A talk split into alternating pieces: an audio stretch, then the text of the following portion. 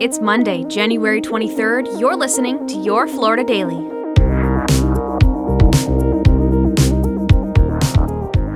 I'm Katrina Scales. The woman who Daytona Beach police say shot and killed her terminally ill husband in his hospital room will stay in jail. A judge denied bond for 76 year old Ellen Gilland. Investigators say she shot 77 year old Jerry Gilland Saturday, then refused to come out of the room, leading to a standoff. After her arrest, she told officers the couple planned his death for weeks and she was going to turn the gun on herself but couldn't go through with it. The shooting is sparking a discussion about what's known as death with dignity, which is not legal in Florida despite previous efforts to pass legislation.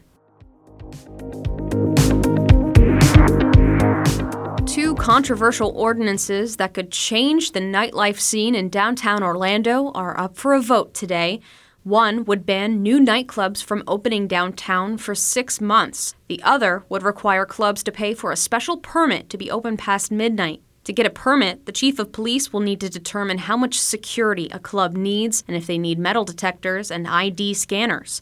Some club owners have said the extra rules and costs could put them out of business and plan to attend today's meeting. And a University of Florida grad is being called the future of American men's tennis as he lands a spot in the Australian Open quarterfinals. Game set, ben Shelton's time is right now. Ben Shelton pulling out a victory over JJ Wolf in five sets Monday morning. The 20 year old is playing in only his second Grand Slam tournament. In five sets 6 7, 6 2, 6 7, 7 6, 6 2. Shelton is the son of former tennis professional Bryan Shelton, who became head tennis coach at UF, where his son would eventually help him land the NCAA Division I title. In the quarterfinals on Tuesday, Shelton is set to battle another American, Tommy Paul. You can find these top stories along with breaking news, weather, and traffic all day on clickorlando.com. And now, a completely random Florida fact.